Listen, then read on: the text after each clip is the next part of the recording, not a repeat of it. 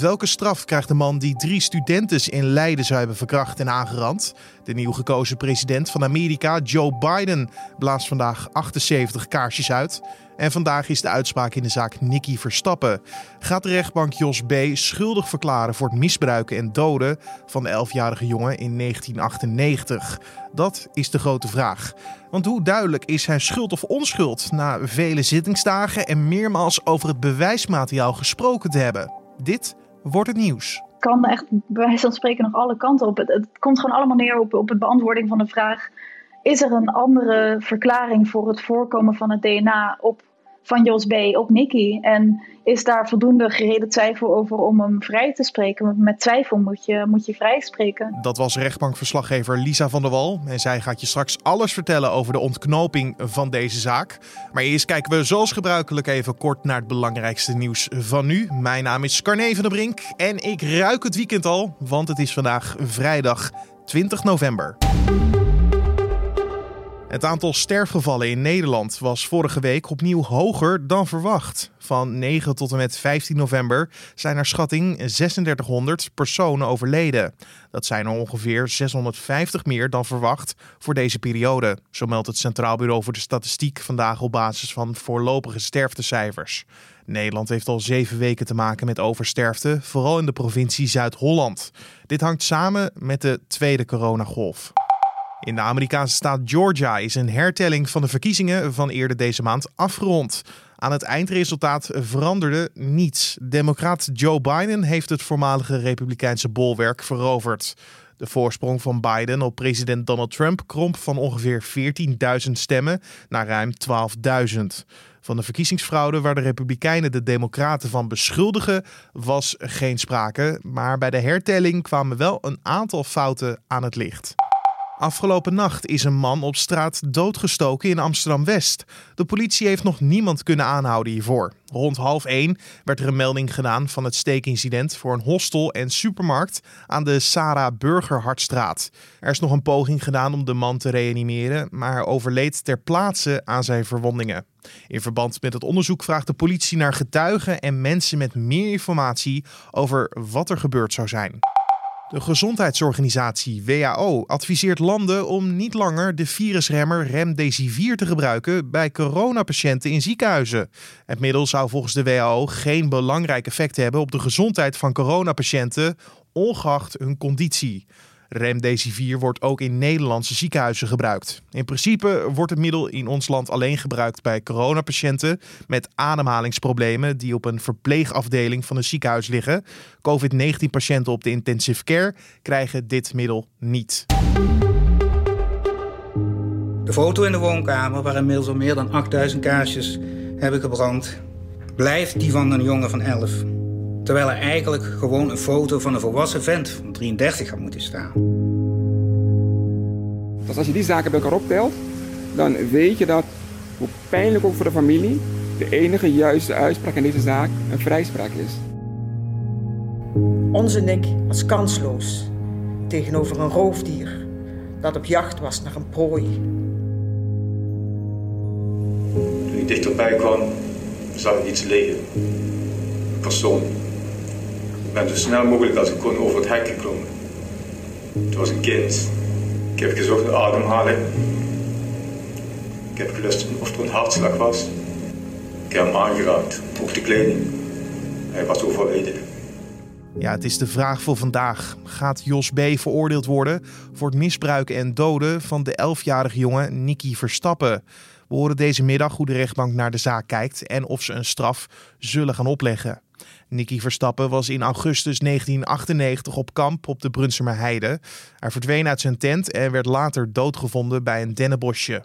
Een DNA-verwantschapsonderzoek bracht de politie op Jos B., die later in Spanje werd aangehouden. Hij wordt van een aantal dingen beschuldigd. Wat allemaal precies, dat kan rechtbankverslaggever Lisa van der Wal vertellen. Ja, dat is in het 1998 ontvoeren, misbruiken en doden van Nicky Verstappen. Dat laatste feit komt neer op een gekwalificeerde doodslag. Dat betekent eigenlijk dat um, hij Nicky Verstappen omgebracht zou hebben volgens het OM om een ander strafbaar feit te verhullen. En dat is in dit geval dus het misbruik. En hij wordt daarnaast ook verdacht, vervolgd voor het in bezit hebben van kinderporno. En wat voor straf hangt hem dan mogelijk boven het hoofd? Ja, dat is een interessante vraag die je stelt. Want de feiten waar hij primair natuurlijk voor wordt vervolgd, zijn gepleegd in 1998. Ehm, en toen was het dus zo dat er een maximale straf van levenslang of een maximale tijdelijke straf van 20 jaar kan worden opgelegd. En nu wordt Jos B. natuurlijk in 2020 veroordeeld, of natuurlijk vrijgesproken. En uh, kunnen ze dus niet uh, de strafeisen van dit uh, jaar aanhouden, maar moeten ze dus kijken naar wat toen gevraagd kon worden qua hoogste straf. Ja, want als dat nu zou gebeurd zijn, dan zou het hoger zijn? Uh, ja, nu is het eigenlijk levenslang of een maximale tijdelijke straf van 30 jaar. Omdat dat, dat, dat is volgens mij ergens in 2004, 2005 is het aangepast. Uh, omdat uh, ze vonden dat eigenlijk de, de afstand tussen levenslang en 20 jaar veel te groot was. Dus er is er 30 jaar van gemaakt. Ja, en het OM, wat heeft die geëist uiteindelijk? Die zijn uitgekomen op een, een eis van 15 jaar en TBS met dwangverpleging. En als de rechtbank uh, geen TBS en dwangverpleging oplegt, dan willen ze dat hij 18 jaar krijgt. Ja, want het OM was zeer uitgesproken over het feit dat Jos B. de dader zou moeten zijn in de zaak Nicky Verstappen. Waarop baseren ze dat? Ja, het, belangrijkste bewijsmiddel dat zij in handen hebben is natuurlijk het DNA. Dat is gevonden uh, op Nicky en op zijn ondergoed en op zijn pyjamabroek. En dat hebben ze eigenlijk in het uren durende requisitor proberen in, in, een soort verhaal te gieten van hoe zij denken dat dat toen is gebeurd. Dus het, het, het, primaire bewijs is eigenlijk het, DNA, wat zij als bewijsmiddel aanvoeren. En daarnaast zeiden ze bijvoorbeeld ook van, goh, uh, hoe groot is de kans dat uh, Nicky eerst een pedofiel tegenkwam op de heide en vervolgens misbruikt en gedood is. En dat vervolgens een tweede pedofiel zijn lichaam daar vindt en aan zijn pyjamabroek vindt.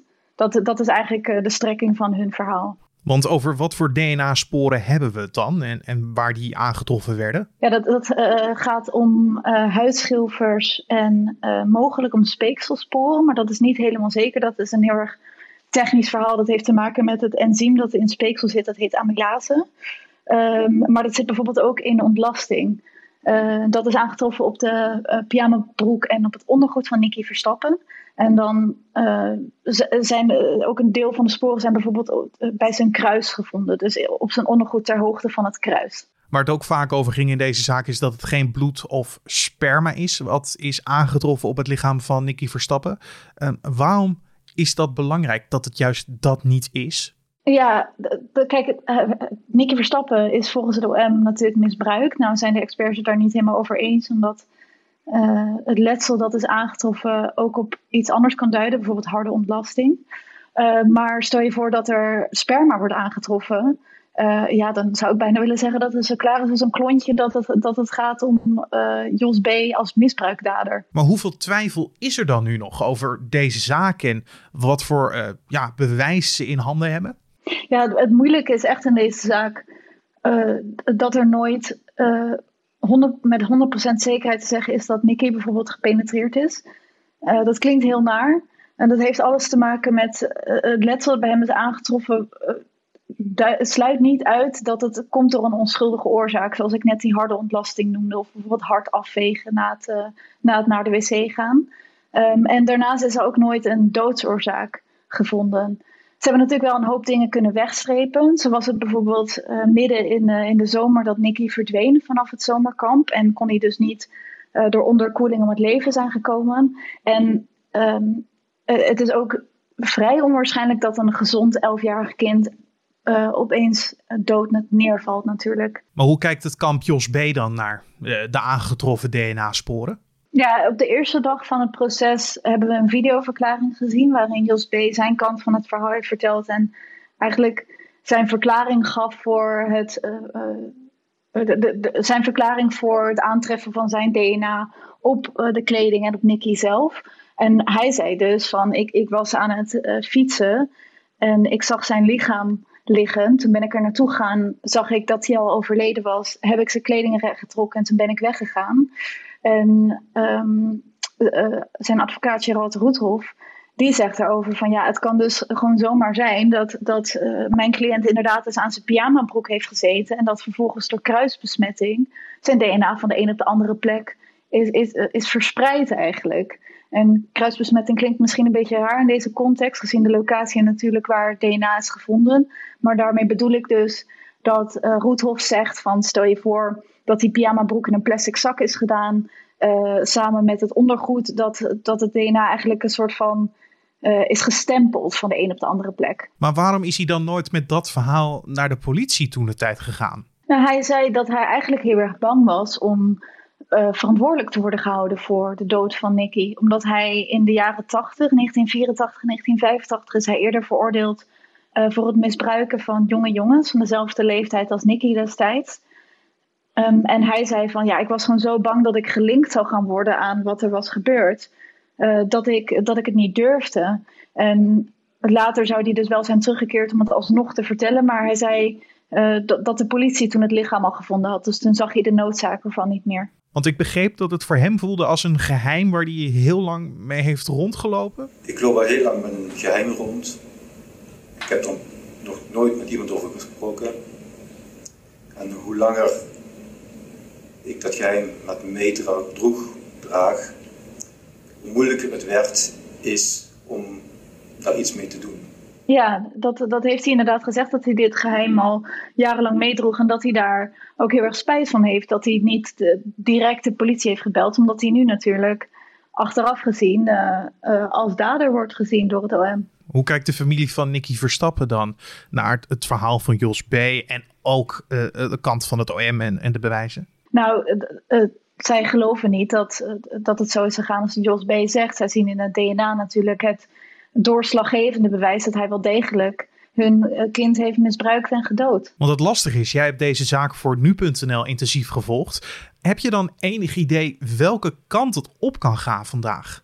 Nee, nee, echt totaal niet. En ik ben ook heel blij dat ik niet uh, rechtbank ben in deze zaak. Want uh, ja, het, het kan echt bij wijze van spreken nog alle kanten op. Het, komt gewoon allemaal neer op, op het beantwoording van de vraag... is er een andere verklaring voor het voorkomen van het DNA op van Jos B. op Nicky. En is daar voldoende gereden twijfel over om hem vrij te spreken? Met twijfel moet je, moet je vrij spreken. Wat stel Jos B. wordt vrijgesproken, wat gebeurt er dan? Ja, je kan er sowieso van uitgaan dat uh, uh, wat de uitkomst ook is, door iemand in hoger beroep zal gaan. Dat uh, als hij wordt veroordeeld, gaat de verdediging in hoger beroep. En als het vrijspraak is, dan zal het OM in hoger beroep gaan. nou is het wel zo dat, stel hij wordt overal vrijgesproken, dan zal die ook weer op vrije voeten komen. Tot, die weer een, tot, tot, er weer voldoende twijfel is of extra bewijsmateriaal of iets dergelijks, dat hij weer in hechtenis wordt genomen. Nee, maar het laatste woord is in ieder geval nog niet gezegd over deze zaak na vandaag. Nee, je kunt ervan uitgaan dat deze zaak in hoger beroep verder zal gaan ongeacht de uitkomst. Dankjewel rechtbankverslaggever Lisa van der Wal. En de uitspraak in de zaak Niki Verstappen begint vandaag om half twee en is via een live blog en een livestream te volgen bij nu.nl. En wat gebeurt er verder vandaag? Nou, de rechtbank in Den Haag doet vandaag uitspraak in de rechtszaak rond de aanranding en verkrachting van drie jonge studentes in de binnenstad van Leiden vorig jaar. Het Openbaar Ministerie heeft tegen een 21-jarige man een celstraf van vier jaar geëist, waarvan één jaar voorwaardelijk. In de proeftijd geldt wat justitie betreft een contactverbod met de slachtoffers en een gebiedsverbod voor de Leidse binnenstad. Vandaag is de verjaardag van Joe Biden, de komende president van de Verenigde Staten. Hij wordt 78 jaar en zal daardoor op 20 januari de oudste Amerikaanse president ooit worden. Ronald Reagan was met een leeftijd van 77 aan het einde van zijn tweede termijn de oudste. Die was toen dus nog niet zo oud als Joe Biden is voor het begin van zijn eerste termijn. En drie landmachteenheden worden vernoemd naar de drie dochters van onze koning. Het nieuwe wapen van de informatiemanoeuvre wordt vandaag opgericht, bestaande uit het Korps Inlichtingen en Veiligheid, prinses Alexia, en het Korps Communicatie en Engagement, prinses Ariaan. Tegelijkertijd worden de drie bestaande tankregimenten van de cavalerie samengevoegd onder de nieuwe naam Regiment Huzaren Prinses Catharina Amalia. En dan het weer. Kunnen er bijvoorbeeld vandaag weer buien gaan vallen? Wilfred Jansen van Weerplaza. Kan het je vertellen. Vanochtend beginnen we met name in de oostelijke helft met ruimte voor de zon. Maar in de loop van de dag dan wordt vanuit het westen de bewolking geleidelijk steeds dikker. En tegen de avond kan met name in het westen toch ook een beetje lichte regen of motregen vallen. Er waait een matige zuidwestenwind, windkracht 3 of 4 op de meeste plaatsen.